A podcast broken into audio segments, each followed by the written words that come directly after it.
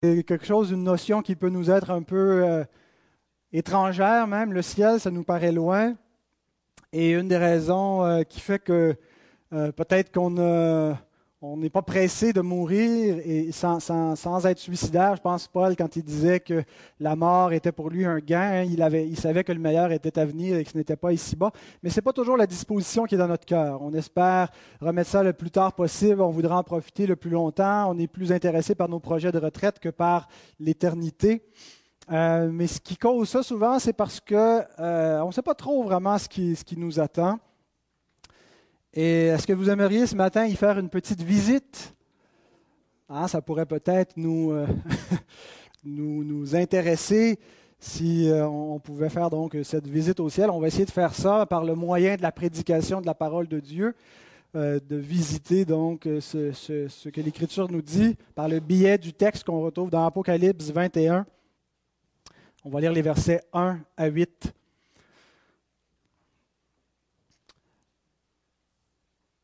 « Puis je vis un nouveau ciel et une nouvelle terre, car le premier ciel et la première terre avaient disparu, et la mer n'était plus. Et je vis descendre du ciel d'auprès de Dieu la ville sainte, la nouvelle Jérusalem, préparée comme une épouse qui s'est parée pour son époux.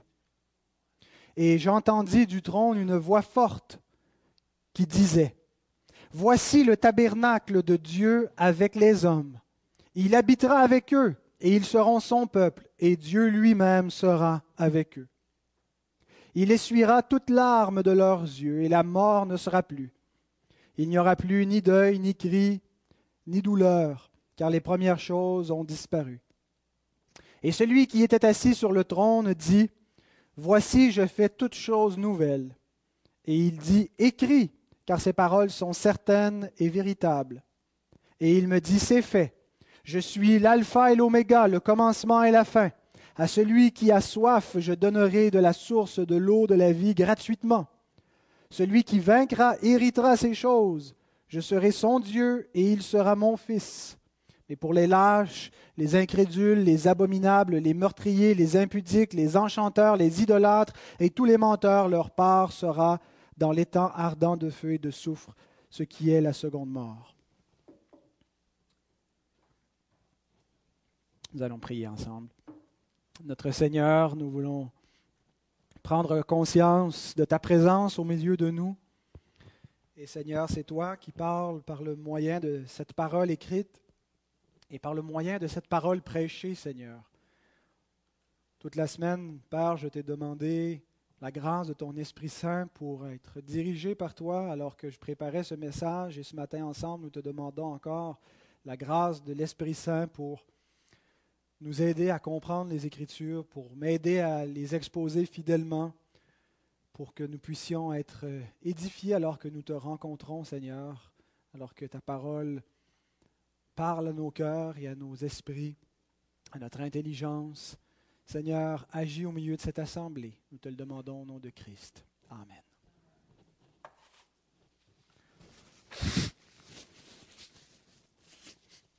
Ce que Jean nous décrit ici pourrait être nommé l'espérance d'Israël. Ce que nous venons de lire, en fait, décrit ce que le peuple d'Israël espérait, ce que le peuple d'Israël attendait. Le renouvellement de toutes choses, la gloire qui allait euh, remplacer la corruption dans la, dans, dans la création, le, la, la, la gloire de Dieu au milieu de son peuple et la fin du péché, la destruction du mal, le paradis. Et donc Israël attendait cela, espérait cela. Et, et ça devient évident que l'apôtre Jean nous décrit ce qu'Israël attendait lorsqu'on, lorsqu'on lit l'espérance d'Israël dans les textes des prophètes. On voit que tout ce qu'on vient de lire, en fait, Jean l'emprunte à des prophètes de l'Ancien Testament. Et il nous montre l'accomplissement de toutes ces, ces promesses-là. Il nous montre ce, ce, qui, ce qui était déjà promis. Jean nous le montre accompli. Bon, c'est encore futur pour nous, mais il nous montre comment c'est accompli dans la personne de Jésus-Christ. Et, et euh, donc, Quand on compare en particulier avec le, le prophète Ésaïe, on voit euh, sur quoi la, l'apôtre Jean se base. Par exemple, la notion des nouveaux cieux et de la nouvelle terre, euh, elle était déjà présente dans Ésaïe soixante-cinq, versets seize et dix-sept. « Les anciennes souffrances seront oubliées, elles seront cachées à mes yeux, car je vais créer de nouveaux cieux et une nouvelle terre. On ne se rappellera plus les choses passées, elles ne reviendront plus à l'esprit. » On a vu au verset un, « Puis je vis un nouveau ciel et une nouvelle terre, car le premier ciel et la première terre avaient disparu et la mer n'était plus. » On voyait la correspondance, on voit la même chose en ce qui a trait à la nouvelle Jérusalem. Ce n'est pas quelque chose qui, qui apparaît subitement dans l'Apocalypse, la nouvelle Jérusalem. Déjà, euh, euh, il était annoncé qu'il viendrait une, une Jérusalem nouvelle, une Jérusalem avec un nouveau nom, chez le prophète Ésaïe, qui, qui est présenté comme l'épouse, comme ici, dans Ésaïe soixante-deux, versets un à cinq. « Pour l'amour de Jérusalem, je ne prendrai point de repos, jusqu'à ce que son salut paraisse comme l'aurore et sa délivrance comme un flambeau qui s'allume. Alors les nations verront ton salut, et tous les rois de la terre, et, et l'on t'appellera d'un nom nouveau. » Le nom nouveau pour Jérusalem, la nouvelle Jérusalem. « Et on ne te nommera plus délaissé. » On ne nommera plus ta terre désolation, mais on t'appellera mon plaisir en elle, et l'on appellera ta terre épouse, car l'Éternel met son plaisir en toi, et ta terre aura un époux. » On voit ce mariage au verset deux. « Je vis descendre d'auprès du ciel, d'auprès de Dieu, la ville sainte, la nouvelle Jérusalem, préparée comme une épouse qui s'est parée pour son époux. » Cette nouvelle ville nous est présentée comme une ville glorieuse, cette ville qui représente le peuple de Dieu, dans laquelle il n'y aura rien d'impur qui va entrer. Ésaïe cinquante-deux, verset un. « Réveille-toi, réveille-toi, revêt ta parure, Sion. » Sion, c'est Jérusalem. « Revêt tes habits de fête, Jérusalem, ville sainte, car il n'entrera plus chez toi ni incirconcis ni impur. » On ne l'a pas lu, mais un peu plus loin dans le même chapitre de, d'Apocalypse vingt et un, versets vingt-six et vingt-sept. On y apportera la gloire et l'honneur des nations. Réveille-toi, revêt ta parure. On voit les nations qui sont appelées comme cela. Il n'entrera chez elles rien de souillé, ni personne qui se livre à l'abomination et au mensonge. Il n'entrera que ceux qui sont écrits dans le livre de vie de l'agneau. On voit euh, l'Éternel qui essuie toute larme, qui apporte la parfaite euh, consolation. Ésaïe soixante-cinq, dix-neuf. On n'entendra plus le bruit des pleurs et le bruit des cris. Et aussi au chapitre vingt-cinq, verset huit, « Le Seigneur, l'Éternel, essuiera les larmes de tous les visages. Il fait disparaître de toute la terre l'opprobre de son peuple, car l'Éternel a parlé. » Au verset quatre, nous avons lu, « Il essuiera toutes larmes de leurs yeux, et la mort ne sera plus. Il n'y aura plus ni deuil, ni cri, ni douleur, car les premières choses ont disparu. » Il dit dans Ésaïe quarante-trois, dix-neuf, « Voici, je fais une chose nouvelle. » Au verset cinq, Euh, voici, je fais toutes choses nouvelles, même terminologie. Euh, ceux qui ont soif et qui sont appelés à boire de l'eau, de l'eau vive gratuitement. Vous tous qui avez soif, venez aux eaux, même celui qui n'a pas d'argent. Ésaïe cinquante-cinq, un. Au verset six, à celui qui a soif, je donnerai de la source de l'eau de la vie gratuitement, même ceux qui n'ont pas d'argent. Et finalement, euh, il est dit que Dieu habitera parmi son peuple. C'est tiré d'Ézéchiel trente-sept, verset vingt-sept, « Ma demeure sera parmi eux, je serai leur Dieu, et ils seront mon peuple. » Et au verset trois, « Voici le tabernacle de Dieu avec les hommes, il habitera avec eux, ils seront son peuple, et Dieu lui-même sera avec eux. » Alors, voyez que ça s'enracine vraiment dans des promesses qui ont précédé l'apôtre Jean, dans une espérance qui était vive au sein du peuple d'Israël, tout ce que Jean nous décrit ici, qu'on peut euh, appeler le ciel ou le paradis. Euh, Et donc, ce qu'on voit dans Apocalypse vingt et un, c'est que ces promesses-là euh, nous sont présentées comme étant réalisées. Euh, elles sont toujours dans l'attente future, mais euh, c'est plus, euh, il ne faut plus juste annoncer ce qui, ce, qui, ce qui va arriver, nous le présente sous l'angle de, de l'accomplissement. Et ce qu'on voit surtout, c'est que finalement, ce que Israël attend ne concernait pas que les Juifs. L'espérance d'Israël n'est pas limitée. Les bénédictions ne sont pas limitées qu'à Israël. Ça devient également l'héritage des gentils, des nations, des, des, des, des non-juifs, des païens. Parce que, euh, bien sûr, Apocalypse vingt et un concerne l'Église, qui est un peuple qui est formé de toute nation, de toute race, de toute tribu, de toute langue, de tout peuple, et non pas juste d'Israël. Alors, ce qu'il faut comprendre, c'est que les païens sont devenus co-héritiers d'Israël. Ils, avec les Juifs croyants, ils forment un seul peuple. Il n'y a pas deux peuples de Dieu. C'est ce que Paul nous décrit dans Éphésiens et dans Galates, que les, les païens, dans Éphésiens trois en particulier, sont devenus les co-héritiers et qui forment un même peuple avec Israël, avec ceux qui ont cru en Israël, bien sûr, puisque ceux qui n'ont pas cru sont considérés comme le reste des hommes, sous la colère de Dieu, sont exclus de cet héritage. Il est important de comprendre que les païens, ou que l'Église, ne remplacent pas Israël. Les païens joignent Israël. Ce n'est pas la, la, la théologie du, du remplacement. La nouvelle alliance s'était promise au peuple juif. Les promesses qui concernent Jésus-Christ, qui concernaient le pardon des péchés et, et, et la justification, et, et, et l'héritage qu'on a lu dans Apocalypse vingt et un, c'était à Israël premièrement que ça s'adressait. Et quand les païens le reçoivent, ce n'est pas en remplacement d'Israël. En fait, ils joignent le peuple de Dieu qui attendait cela, et euh, le, le seul peuple de Dieu maintenant qui demeure, c'est le peuple de la Nouvelle Alliance, qui est composé de qui? Des Juifs croyants et des païens croyants, qui sont appelés la postérité d'Abraham. La vraie postérité d'Abraham n'est pas composée des descendants physiques d'Abraham, mais des descendants spirituels, c'est-à-dire ceux qui croient, qui sont en Christ, sont la postérité d'Abraham, et cette postérité-là est faite de Juifs et de païens. Et donc, euh, ce n'est pas un, un remplacement du peuple de Dieu, c'est le véritable peuple de Dieu, comme à l'époque de l'Ancienne Alliance, c'était les croyants qui étaient le reste élu selon la grâce, et à ce reste, c'est joint, c'est ouvert, toute la, la porte a été ouverte aux nations, et tous ceux qui ont cru euh, sont ce peuple. Avant de regarder un peu plus en détail le texte, j'aimerais, pour nous aider à comprendre la, la séquence des, de l'accomplissement des promesses de Dieu, qu'on regarde un premier schéma. Je vous ai préparé deux schémas. Le premier représente l'attente d'Israël vis-à-vis des promesses qui lui étaient faites. Les promesses de restauration, les promesses que le Messie viendrait, qu'un sauveur viendrait, qu'un libérateur serait présent, et, qu'il, et que lorsqu'il arriverait, ce serait le rétablissement de toutes choses. Israël comprenait les choses à peu près comme vous les voyez dans ce schéma.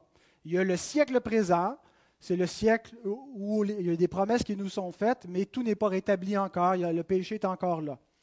Et lorsque le Messie viendra, On, ça sera le siècle à venir, et on va rentrer dans la, la, la, la, la gloire future, et tout sera parfait. C'est ainsi que euh, les, les Juifs attendaient que les, que les choses devaient se passer, parce que c'est ainsi que se présentaient à peu près les promesses.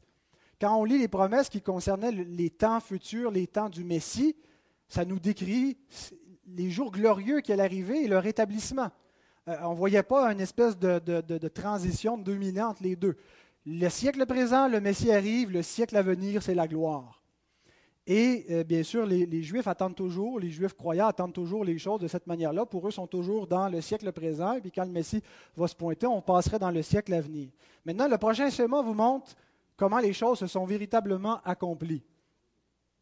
Et vous voyez que la structure que les Juifs attendaient est demeurée essentiellement là. On a juste ajouté certains éléments. Quand le Messie est arrivé, on est effectivement entré dans le siècle à venir. Dès que Christ est venu et qui accomplit les promesses, et qui est mort et ressuscité, on n'est plus dans le siècle présent. La gloire promise, le rétablissement de toutes choses promis, a effectivement été donné. Toutes les promesses sont oui et amen en Jésus-Christ. Ce que les Juifs Ne, ne, ne, n'avaient pas bien compris en lisant leurs propres Écritures, c'est que le Messie devait souffrir. Et, et c'est, c'est présent, on le voit clairement, mais personne ne l'avait compris avant que les, les événements aient lieu, et que les souffrances du Christ seraient suivies de la gloire du Christ. Et qu'avant d'entrer dans la gloire, qu'avant le rétablissement, ils devaient d'abord souffrir. Et c'est pour ça qu'ils n'ont pas cru en Christ, parce qu'ils n'attendaient pas un Messie souffrant. Alors, le Messie a souffert, et il est effectivement entré dans la, il est effectivement entré dans la gloire, tel que promis. Le Fils de David règne éternellement sur le trône, tel que promis. Et c'est un règne de paix, c'est un règne éternel qui ne passera jamais. Et donc, nous sommes entrés dans le siècle à venir, Nous ne sommes plus en attente de ce siècle à venir, mais nous sommes dans une espèce de dualité où le siècle présent continue d'être là et le siècle à venir est arrivé en même temps. Comme Jésus, quand il dit que le royaume des cieux approche, c'est une autre terminologie, pour dire le royaume des cieux s'en vient, c'est, c'est l'accomplissement de toutes ces promesses-là. Ça s'en vient et, et, et, et c'est arrivé. Et la dualité se situe entre la, la, la, la manifestation parfaite de cette gloire-là qui est en Christ, dans les cieux, où il a été élevé à la droite du Père et où nous nous trouvons avec lui. Par la foi, nous sommes unis dans le Christ et nous sommes ressuscités et assis dans les lieux célestes en lui. Et nous sommes sauvés, par contre, en espérance. Donc, nous sommes toujours sur la terre et nous ne voyons pas encore avec nos yeux que toute chose lui soit soumise. Et nous persévérons dans la foi comme si rien n'avait changé. Alors, nous sommes dans cette espèce de, de dualité où le siècle à venir est arrivé, nous sommes dedans, mais il y a encore les, les rémanences du, du, du péché, de la vie passée en Adam qui demeurent. Alors, nous, nous, nous avons la vie d'en haut et, et la vie d'en bas, et ça va continuer comme ça jusqu'à la parousie. La parousie, c'est un, un terme qui veut dire l'avènement du Seigneur, jusqu'au retour de Jésus, à la fin, toute fin de l'histoire. On en a parlé jusqu'à présent dans cette série. Et on va passer à la consommation pleine et entière du siècle à venir. Alors, le siècle à venir n'est pas juste, est, est pas à venir. En fait, il est déjà présent, mais il va être total dans sa manifestation euh, euh, pour les hommes. Le, le, donc, les choses passées vont vraiment disparaître et la gloire dans laquelle nous sommes déjà entrés va prendre toute, sa, toute la place de, de notre, dans, dans notre existence, dans notre expérience de, de, de l'existence. Et donc, on va arriver dans ce qu'on pourrait appeler l'éternité future. Est-ce que ça, ça clarifie un peu la séquence des temps pour vous de voir ces schémas, je l'espère? Et donc, Apocalypse vingt et un nous transporte à la parousie, à, à la portion du siècle à venir, mais si on veut, qui est encore à venir. On est dans le siècle à venir, mais à la partie consommée, à la partie complète de toutes ces promesses-là qui sont déjà complètes en Christ, mais qui vont se manifester dans leur, leur totalité pour nous lorsque Christ reviendra. Comme plusieurs promesses nous, nous le disent, l'apôtre Jean nous dit par exemple que ce que, ce que nous sommes euh, n'a pas encore été manifesté, ça va l'être lorsque Christ viendra, hein, que, euh, on, on va le voir tel qu'il est, on va être pareil comme lui dans, dans cette gloire. Alors, ce matin, le message se concentre, l'Apocalypse vingt et un se concentre sur cette portion-là de notre eschatologie, pas la portion déjà consommée, mais la portion euh, à venir. Alors, il y aura une nouvelle création, mais c'est important de comprendre qu'elle n'est pas que future. Elle est déjà ici. D'ailleurs, deux Corinthiens cinq, dix-sept nous dit que si quelqu'un est en Christ, il est une nouvelle créature. Et c'est le même mot que création. Il est une nouvelle création. Et cette nouvelle création-là, elle s'enracine dans la personne de Jésus. Nous lisons au début de l'Apocalypse, Apocalypse trois, verset quatorze, « Voici ce que dit l'Amen, le témoin fidèle et véritable, le commencement de la création de Dieu. » C'est Jésus qui est le commencement de la création de Dieu. Pas comme les témoins de Jéhovah le comprennent, qu'il est la première créature de Dieu, mais, mais ainsi que c'est le véritable sens, c'est-à-dire la nouvelle création, les nouveaux cieux, la nouvelle terre. Christ est le commencement de cette création. Il est le premier-né de, la, de, la, de l'humanité de la résurrection. Sans père, sans mère, le, le, le roi de cette nouvelle création-là. Il est le début. Et euh, donc, la nouvelle création est déjà commencée. Euh, et, et, et nous devons comprendre que tout ce que nous allons voir, tout ce qui est présenté dans ce texte-là, les nouveaux cieux, la nouvelle terre, tout ça est enraciné en Christ. Il est le commencement des nouveaux cieux de la nouvelle terre. Il est le début de la nouvelle création. Tout est, tout est en lui, tout cet héritage-là s'enracine dans la personne de Jésus. Alors, euh, pour aller au ciel, en quelque sorte, il faut déjà y être. Spurgeon disait, « Si on n'entre pas au ciel avant de mourir, on n'y entrera certainement pas après. » Puisque c'est Christ qui est le commencement des cieux. La nouvelle création, c'est, c'est avec lui que ça commence. Être en Christ, c'est être déjà dans les nouveaux cieux et la nouvelle terre. C'est être une nouvelle créature. C'est déjà être un citoyen céleste, un, un résident d'en haut. Donc, il faut déjà y être. Mais maintenant, donc, on va se concentrer sur l'élément futur de ce qui nous attend encore. Nous sommes déjà dans la nouvelle création, mais qu'est-ce qui reste devant nous? Et le reste du message va être divisé en deux. On va voir d'abord ce qui va disparaître, ce qui ne sera plus. Parce que chaque fois que l'Écriture nous parle de, de, de, de l'élément futur, il y a ce qui ne sera plus, puis il y a ce qui sera, les nouvelles choses. Alors, d'abord, qu'est-ce qui, qu'est-ce qui va disparaître? Et ce qu'on voit qui disparaît au verset un, c'est euh, la première création, le cosmos, la terre et les cieux. « Je vis un nouveau ciel, une nouvelle terre, car le premier ciel et la première terre avaient euh, disparu et la mer n'était plus. » Alors, est-ce que ça veut dire que euh, la nouvelle terre, que le, le, le, le, le cosmos, le monde actuel va vraiment euh, être détruit euh, et que Dieu va créer une terre, comme on dirait, flambant neuve? Ou est-ce que ça va être un renouvellement de la terre actuelle? Que devons-nous comprendre de, de, de cette idée de nouveau ciel, de nouvelle terre? Je suis porté à croire que ça va être un renouvellement de la création actuelle, pour deux raisons.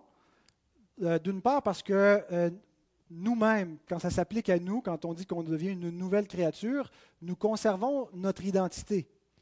Euh, euh, nous avons été mis à mort en Jésus-Christ, nous sommes une nouvelle créature, nous avons donc, d'une certaine façon, une nouvelle identité en Jésus-Christ, mais Dieu ne nous a pas détruits, ne nous a pas anéantis pour refaire quelque chose qui n'avait aucun lien avec nous avant. Il prend une vieille création, puis en fait une création neuve. Et, et donc, je, je pense que ça peut s'appliquer également au cosmos, que c'est, c'est, c'est, elle garde, la création garde la même identité, mais elle est appelée nouvelle parce qu'elle est renouvelée. Et une deuxième raison qui m'apporte à croire ça, c'est parce que Romains huit nous dit que la création actuelle soupire et qu'elle attend la révélation des fils de Dieu, et elle aussi va avoir part à la gloire future. Maintenant, euh, est-ce que ça, ça, est-ce que ça va être exactement la même? Est-ce qu'il n'y aura pas euh, un peu une nouvelle géographie? Euh, j'imagine qu'elle va, elle va grandement s'embellir parce qu'elle a été soumise à la corruption. La mort affecte la création actuelle et, et elle va nettement s'embellir de la même façon que nous. Euh, nous garderons notre identité, mais nous aurons un corps neuf. Euh, donc, euh, y, y, y, un renouvellement ne euh, veut pas dire que c'est, c'est, c'est seulement une couche de peinture qui aura été mise sur le vieux. Ah, c'est vraiment dans les fondements où le, le, le, la restauration se fait. Mais ce qui sera vraiment nouveau de ce, dans cette création, c'est la disparition du péché et de ses effets. Et ça nous est dit à la fin du verset un, « La mer n'était plus ».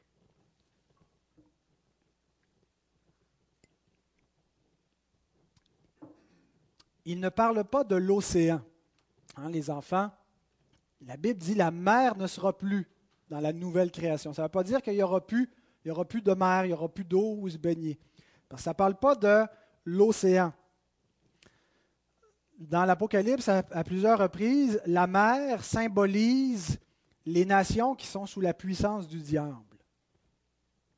Apocalypse douze, douze, on voit euh, « Malheur à la terre et à la mer, car le diable est descendu vers vous ». Donc, la domination du diable sur les habitants d'en bas par opposition aux, aux résidents du ciel, qui sont les croyants. Apocalypse treize, on voit la bête qui monte de la mer, qui est l'antéchrist, qui, qui sortira du milieu des hommes, là où le, le diable, son règne, ici-bas, sur les nations du milieu de la mer, sort la bête, sort un homme, euh, l'homme de péché. Apocalypse vingt, verset treize. Au jugement dernier, on l'a vu ça dans le dernier message, on voit la mer qui rend les morts qui étaient en elle. Ce n'est pas ceux qui sont morts par noyade ou par naufrage, mais c'est les, les, les pécheurs donc, qui appartiennent à, sous la, la puissance de Satan, les nations sous la puissance de Satan.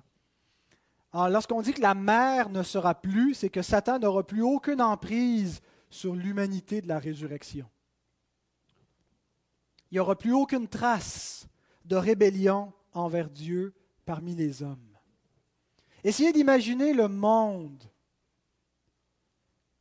sans rébellion à Dieu. Imaginez le monde dans lequel on vit. Si tout le monde vraiment n'était pas rebelle à Dieu, l'effet que ça produirait, chacun aimerait son prochain. Il n'y aurait pas de rivalité parmi les hommes. Il n'y aurait pas d'injustice parmi les hommes. Il n'y aurait pas de souffrance parmi les hommes. Il n'y aurait pas de guerre entre les hommes, il n'y aurait pas de conflit entre, entre les parents et les enfants, entre les époux, dans les familles. Imaginez l'état de l'humanité si les hommes n'étaient pas rebelles à Dieu. Et ce n'est pas comme euh, John Lennon le rêvait dans sa, dans sa toune euh, « Imagine ». Hein, il nous dit finalement la solution, c'est qu'on se débarrasse des religions et, et, et de Dieu, que tous les hommes vont faire la paix. En réalité, ce qui fait tous les conflits entre les hommes, c'est que les hommes sont rebelles à Dieu. Eh bien,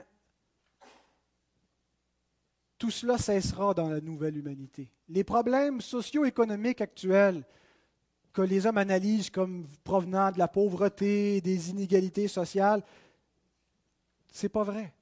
Le problème dans la société vient du cœur de l'homme. On dit le cœur du problème, c'est le problème du cœur.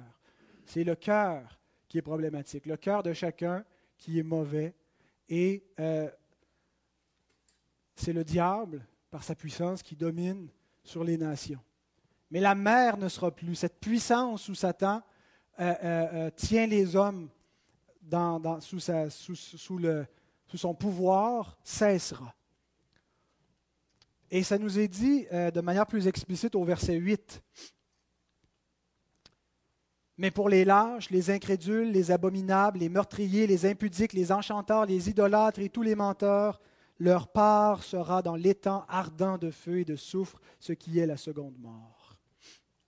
La seconde mort sera à l'extérieur de la nouvelle création. Elle ne sera pas dans les limites géographiques.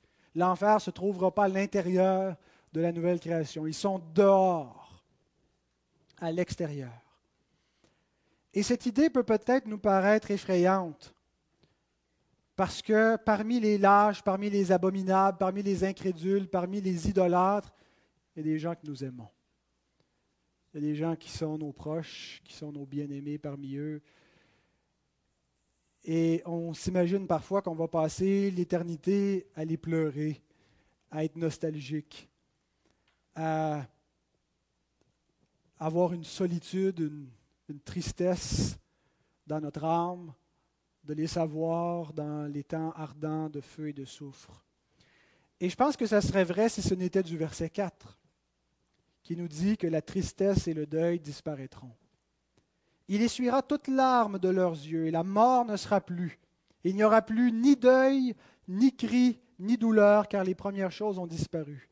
Le mot « deuil » signifie une souffrance, un chagrin qui est causé par une circonstance tragique. Et on ne peut pas imaginer une circonstance plus tragique que la perdition des gens qu'on aime. Mais le texte nous dit qu'il n'y aura même plus de deuil. Il n'y aura plus de souffrance liée à une tragédie. D'une part, parce qu'il n'y aura plus de tragédie, il n'y aura plus aucune tragédie dans la nouvelle création, il n'y aura plus aucune souffrance dans la nouvelle création, mais plus que ça, les souffrances passées de la première création, les deuils et les tragédies, ceux qui auront été perdus dans la première création et qui se périront pour l'éternité, leurs souvenirs ne nous feront pas souffrir. Et ce n'est pas parce qu'on va être des sans-cœurs, euh, devenir insensibles. À Dieu ne plaise que les nôtres périssent, et que s'ils si, si, si doivent périr cependant, si nos enfants, si nos époux, épouses, nos bien-aimés, nos parents, nos frères, nos sœurs, nos amis doivent périr, nous n'en éprouverons aucune souffrance. Parce que comme Dieu, qui ne pleurera pas pendant toute l'éternité, nous, nous, aussi, nous, nous aussi nous nous réjouirons avec lui.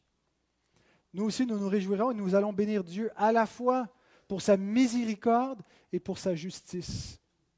Nous allons trouver une pleine joie, une pleine satisfaction dans le jugement que Dieu aura, aura décrété sur ceux qui périssent et une pleine joie dans la miséricorde qu'il aura eue envers nous. Il n'y aura absolument aucun deuil, aucune souffrance.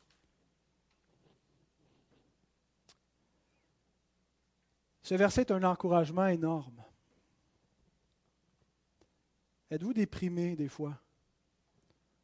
Ça nous arrive tous. Hein? L'âme humaine est comme ça, elle va par des cycles. Les hormones nous affectent, la météo nous affecte, l'humeur des autres nous affecte.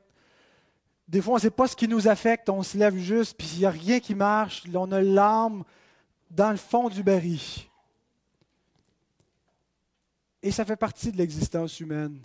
Ça fait partie de l'état actuel des choses. On doit vivre avec ça, puis on doit l'endurer. Et il n'y a pas de solution miracle. Mais sachez ceci, vous, nous tous, qui sommes déprimés, certains plus que d'autres, la déprime, la dépression va prendre fin.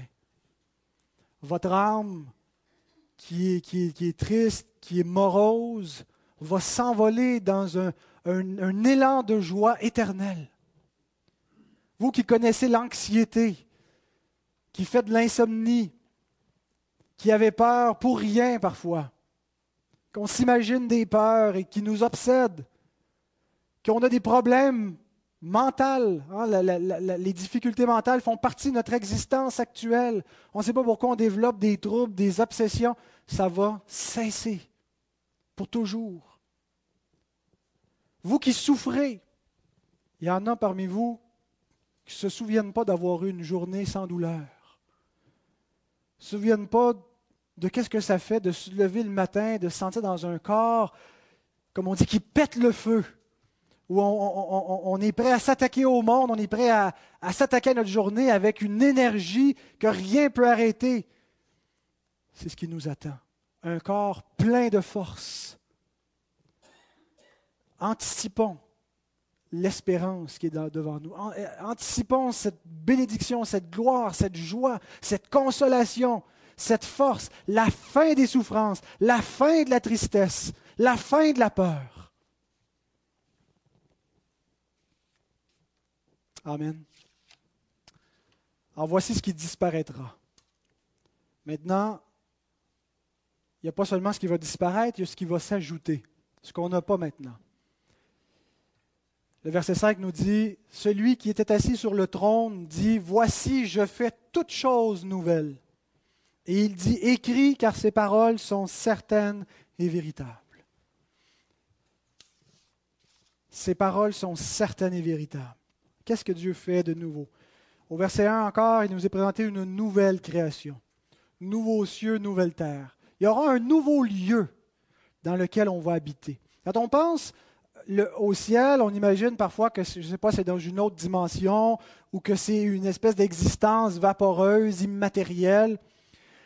En ce moment où on se parle, il y a un lieu qui s'appelle le ciel où se trouve la gloire de Dieu. Dieu est omniprésent, mais il y a un lieu dans lequel il, il est plus présent, dans le sens qu'il manifeste davantage l'éclat de sa personne. Et un lieu dans lequel se trouve Jésus. Jésus est un homme. Jésus est Dieu, mais Jésus est un homme dans un corps. Et un lieu, je ne sais pas, c'est dans le troisième ciel, un lieu que Paul a vu en vision, où le Seigneur se trouve, où il a vu, entendu des choses ineffables. Un lieu où les gens que nous avons côtoyés, qui appartiennent à Christ et qui se sont endormis, qui sont morts, se trouvent en ce moment. Un lieu où nous irons, si nous devions mourir avant le retour de Jésus. Mais ce que nous attendons, c'est la réunion de l'habitation de Dieu, le ciel, avec l'habitation des hommes, la terre, ensemble. Les nouveaux cieux et la nouvelle terre, c'est la réunion. C'est ce qu'on voyait au commencement, c'est Dieu qui habitait hein, avec l'homme et la femme dans le jardin, et la séparation, le péché. Maintenant, ils sont dans leur demeure, sont séparés. Et Dieu a toujours montré, donné l'espérance d'un rétablissement, d'une réunion future de sa maison avec notre maison. Parce qu'il a toujours habité d'une certaine façon avec son peuple. Dans la tente, premièrement, dans le tabernacle, et par la suite avec le temple, et maintenant, dans notre propre corps, avec son Saint-Esprit. Quelle sera la différence entre euh, ce qui, ce qui, ce qui nous attend et ce qu'on a déjà, entre la présence de Dieu à venir et la présence actuelle?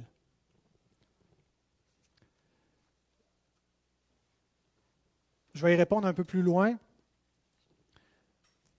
Mais ce que nous, quand nous pensons à, à, à ce qui sera nouveau, une nouvelle création, et ce qui est l'élément principal, la nouveauté principale, c'est Dieu qui habite au milieu de cette création.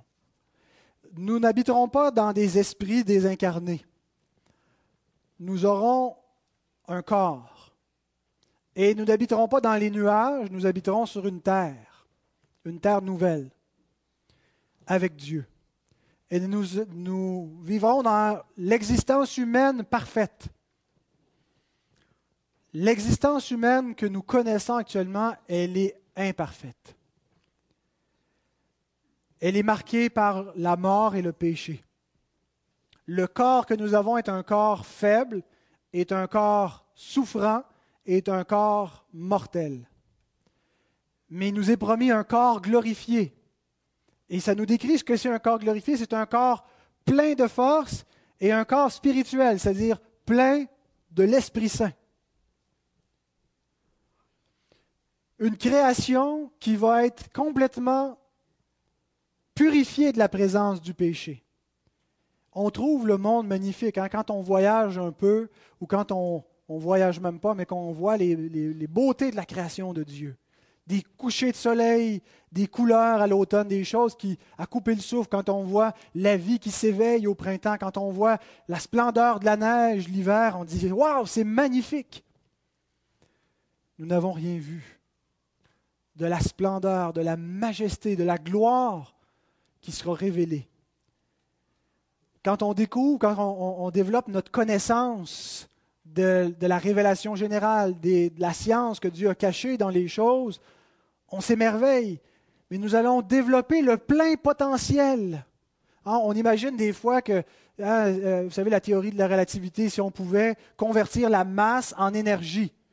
Juste avec une goutte d'eau, si on pouvait convertir la masse d'une goutte d'eau en énergie, l'énergie qu'on aurait pour alimenter toute une ville en électricité pendant je ne sais pas quelle période de temps, mais c'est, c'est, c'est, c'est extraordinaire le potentiel qui est là et qu'on n'arrive pas à, à percer. Je présume, peut-être que j'extrapole, mais que dans la gloire à venir, nous irons aux confins de la création. Nous exploiterons toutes les ressources et tout le potentiel. Nous découvrirons sans cesse les merveilles et nous irons au-delà des limites de, de, de, de cette terre présente. Hein, on voit les limites de l'univers et on se dit, il y a tellement plus grand que ce qu'on, ce que, ce que le meilleur est encore à venir. On, notre, notre, notre perspective est tellement limitée et nous allons découvrir sans cesse et, et servir Dieu dans cette création nouvelle, avec la vie éternelle, avec un lendemain continuel. Il n'y aura, aura jamais de, de fin à cela, une gloire perpétuelle. Nous servirons Dieu dans ce contexte-là, dans une harmonie parfaite entre les hommes, dans une, une joie, une félicité parfaite. Et ça ne sera pas un retour à l'état original. C'est important de comprendre qu'on ne revient pas en Éden. On dépasse Éden. Il y a un dépassement de ce qui était au commencement. L'homme et la femme ont été créés dans une situation où ils étaient appelés à un perfectionnement. Ils étaient, ils étaient saints, c'est-à-dire sans péché, mais ils n'étaient ils étaient pas encore à leur plein potentiel. Et ils étaient appelés à, à devenir, à sortir, de, si on veut, de cette enfance-là et, et à grandir. Et malheureusement, ils sont tombés dans la désobéissance et ils ont plongé le monde entier dans la mort. Mais ce que, ce que Adam a échoué, Christ l'a réussi. Et en Christ, nous serons scellés dans une humanité, dans la justice, là où Adam aurait dû nous amener. Nous allons dépasser l'état premier qui était en Éden. La gloire qui était là au commencement. La gloire à venir sera plus grande. Et la grande nouveauté, la grande bénédiction, la bénédiction suprême qui est devant nous, ce n'est pas Les, les limites de l'univers qu'on va découvrir et, et, et les mystères de la connaissance qu'on va percer, c'est la présence de Dieu avec son peuple. Dieu au milieu de son peuple. Le verset deux nous présente le peuple de Dieu, la nouvelle Jérusalem, la nouvelle l'épouse belle. Le verset trois nous présente Dieu au milieu de ce peuple, au milieu de cette ville. Je vis descendre du ciel d'auprès de Dieu la ville sainte, la nouvelle Jérusalem, préparée comme une épouse qui s'est parée pour son époux. Et j'entendis du trône une voix forte qui disait, « Voici le tabernacle de Dieu avec les hommes. Il habitera avec eux et ils seront son peuple, et Dieu lui-même sera avec eux. » Alors Dieu a toujours habité, comme je disais tantôt, au milieu de son peuple. Par le tabernacle, par le temple, dans notre corps. Mais maintenant, quelle sera la différence ? Dieu est omniprésent, n'est-ce pas? Néanmoins, l'Écriture parle de la présence de Dieu en des endroits particuliers. C'est quoi la différence entre l'omniprésence de Dieu et la présence de Dieu quand on dit, quand on parle de la présence de Dieu? La différence, c'est que la gloire de Dieu, la Shekinah, qui est la présence de Dieu, comme qu'on voit à la dédicace du temple, la Shekinah était tellement intense que personne ne pouvait demeurer dans le temple. La différence, c'est que bien que Dieu soit partout présent, sa gloire ne se révèle pas toujours avec la même intensité aux mêmes endroits, euh, au même moment. Sa gloire n'est pas toujours manifestée de la même façon, ni avec la même intensité au cours de l'histoire. Actuellement, nous voyons la gloire de Dieu, nous voyons la présence de Dieu, mais par le moyen de la, de la foi. Ce qui nous attend, c'est que nous allons le voir avec nos yeux. Celui que nous aimons sans le voir, nous allons le voir. Vous verrez Jésus-Christ. Vous verrez le Fils de Dieu glorieux, et en lui, vous verrez Dieu le Père. Et on ne peut pas concevoir l'effet que ça va produire sur notre être. Actuellement, la présence de Dieu, nous la vivons ponctuellement. Bon, nous sommes toujours en sa présence, mais parfois, nous expérimentons sa présence d'une manière plus spéciale parce que Dieu permet que nous ressentions davantage l'effet de sa gloire, que nous prenions davantage conscience, comme lorsque quand on se convertit. Hein, vous savez, euh, ça nous est arrivé, certains, on était dans une campagne d'évangélisation, où on entend un message et, et on se sent vraiment, quand la conviction de péché se produit, comme si Dieu était là et on, on, on a une conviction très forte qu'il est là, qu'il est présent, qu'il nous regarde, qu'il nous tient, et on est dans ses mains. Et on ne peut plus s'échapper, et, et c'est ce qui nous amène à la repentance. Et on ressent à ce moment-là sa présence. Et ce n'est pas qu'il n'était pas présent avant, mais c'est que Dieu nous permet de percevoir, de produire par son esprit en nous une conviction. Et on, on vit par moments ces choses-là quand on est réunis ensemble. On dit là où deux ou trois, la parole dit là où deux ou trois sont en son nom, il est avec eux. Par le moyen de sa parole, lorsqu'on vient le dimanche matin, on ressent d'une manière plus spéciale sa présence, parce qu'il y a une promesse qui accompagne les moyens de grâce. Et l'Église, c'est ce que Dieu nous promet lorsque sa parole est prêchée, lorsque nous sommes réunis, lorsque nous, nous élevons son nom par des cantiques, par des prières. Nous vivons sa présence. Et parfois, nous y sommes quand même insensibles. Mais alors, ça ne sera plus que ponctuellement, que par des moments ici et là, ça sera continuellement dans sa présence. Actuellement, nous percevons imparfaitement sa présence, parce qu'il y a le péché qui nous, qui, qui, qui, qui nous voile encore, qui nous engourdit, qui nous distrait. Il y a les pensées du monde qui nous préoccupent. Et vous savez, lorsque tout pâlit, lorsque on sent qu'il n'y a plus rien qui a de l'importance et que notre cœur est en amour avec Dieu et que tout ce qu'on, qu'on veut, qu'on aime, c'est lui, on se sent dans une liberté, dans une joie, dans une paix qu'il n'y a rien d'autre qui peut nous apporter. Eh bien, nous, nous ne serons plus voilé et ralenti par le péché.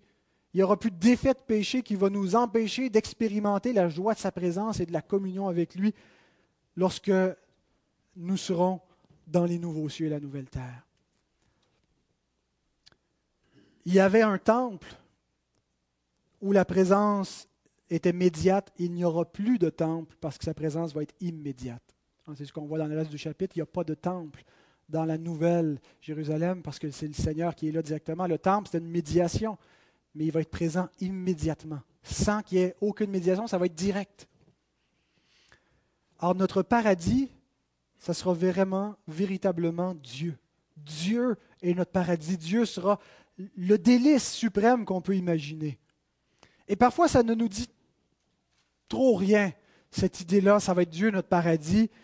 On est peut-être plus parfois excité à l'idée du panorama, hein, de, de voir des, les, les, les oiseaux du paradis ou les choses les plus magnifiques que, que, que Dieu lui-même, un être lumineux, on ne sait pas trop.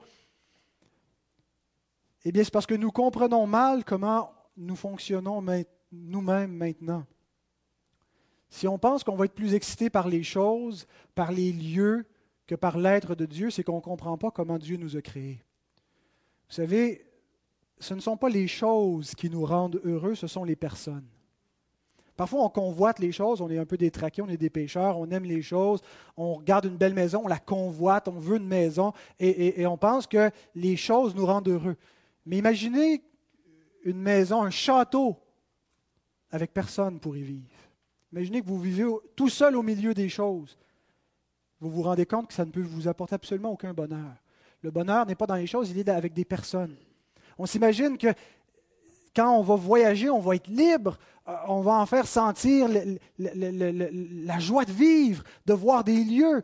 Mais voyager seul, imaginez que vous allez d'un lieu en lieu, il n'y a jamais personne, il n'y a jamais de communion.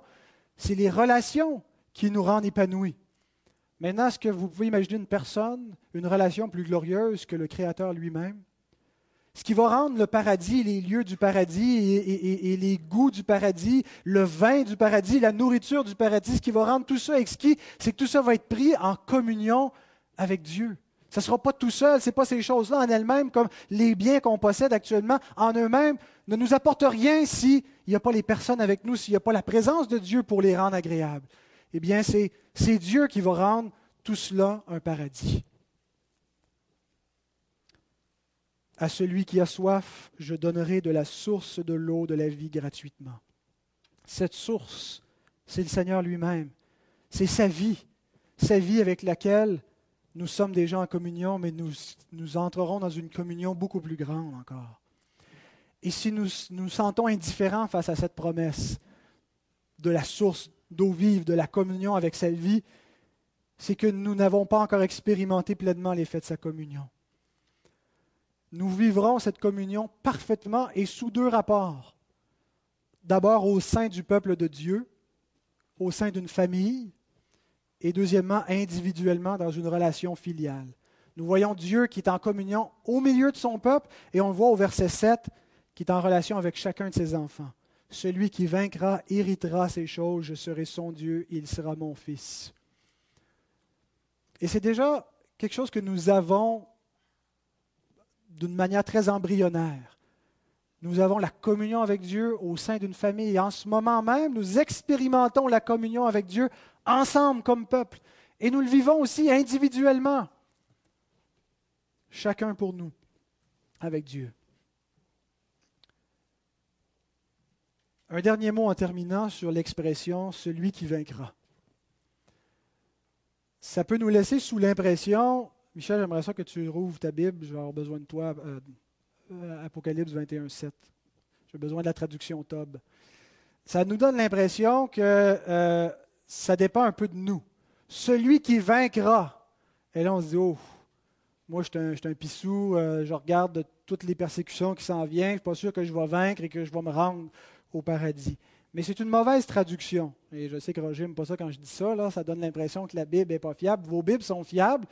Mais euh, parfois, la, la, la, la, les, les, les traducteurs n'ont pas nécessairement fait l'exégèse de chaque texte, ont traduit. Et, et c'est vrai que c'est un verbe qui est là, qui dit « celui qui vaincra », mais la traduction de la T O B est meilleure. J'aimerais ça que Michel, tu nous la lises. Le vainqueur recevra cet héritage, et je serai son Dieu, et lui sera mon fils. Le vainqueur recevra cet héritage. Ce n'est pas celui qui vaincra. Il n'est pas employé comme verbe, mais comme nom. Ce n'est pas une action qui nous est présentée ici, mais une désignation. Il désigne celui qui va recevoir l'héritage. C'est qui? C'est le vainqueur. Qui sont les vainqueurs? Les croyants. Ce n'est pas par nos actions que nous nous rendrons là. Ce n'est pas nous-mêmes qui nous rendons là.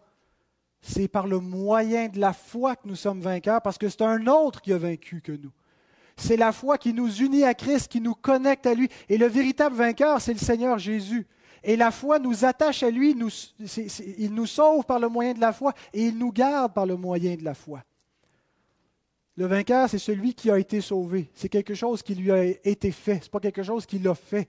Il est désigné passivement comme étant le vainqueur. Nous sommes les vainqueurs parce que Christ a vaincu.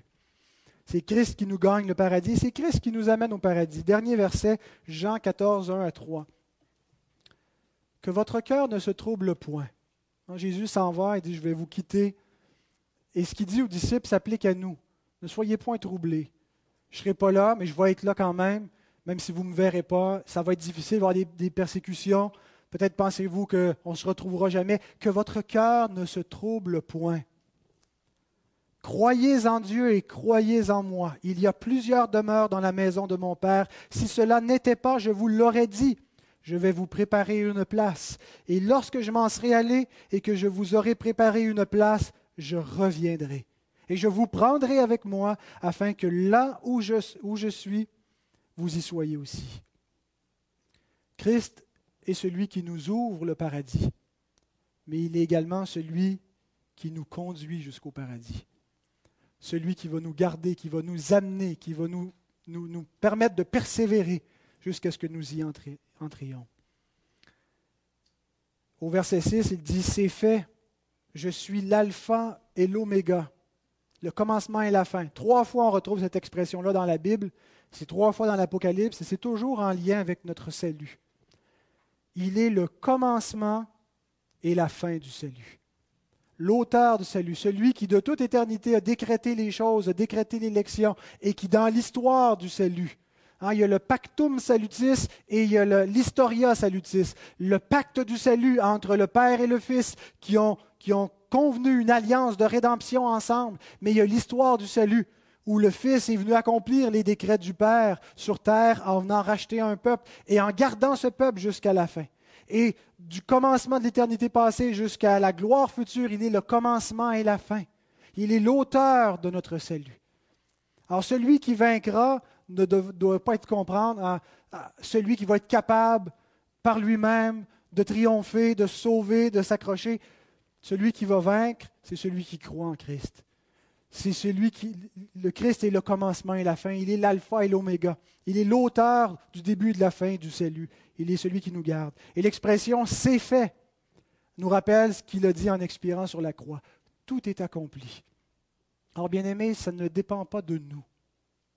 Ça ne dépend absolument pas de nos capacités. Il nous donne, il nous a donné la foi pour croire et il nous donne suffisamment de foi pour continuer de croire jusqu'à la fin. Bien sûr, si quelqu'un croit temporairement, est un faux croyant, puis il n'a jamais reçu la foi, mais il va nous donner la foi et la persévérance. Il nous donne la sanctification pour, pour continuer à lutter contre les péchés. Mais tout ça vient de lui, est un don de lui, de sa grâce. Je ne dis pas qu'on doit rester passif, puis dire on n'a absolument rien à faire et, et tomber dans une foi facile. Il est vrai que tous ceux qui sont sauvés travaillent à leur salut avec crainte et tremblement et poursuivent la sanctification et que si quelqu'un ne fait pas ça, il n'est pas sauvé. Mais ce n'est pas parce que nous travaillons que nous hériterons du paradis. C'est parce que nous hériterons du paradis que nous travaillons. C'est parce que nous sommes des vainqueurs que nous travaillons. C'est parce que nous sommes déclarés par le Seigneur comme étant héritiers du paradis que nous travaillons vers cet héritage. Alors, Christ est notre entrée au ciel, et notre ciel, c'est Christ. Et notre ciel commence ici-bas dès maintenant, en lui, dans notre communion avec lui. Que le Seigneur bénisse sa parole. Amen.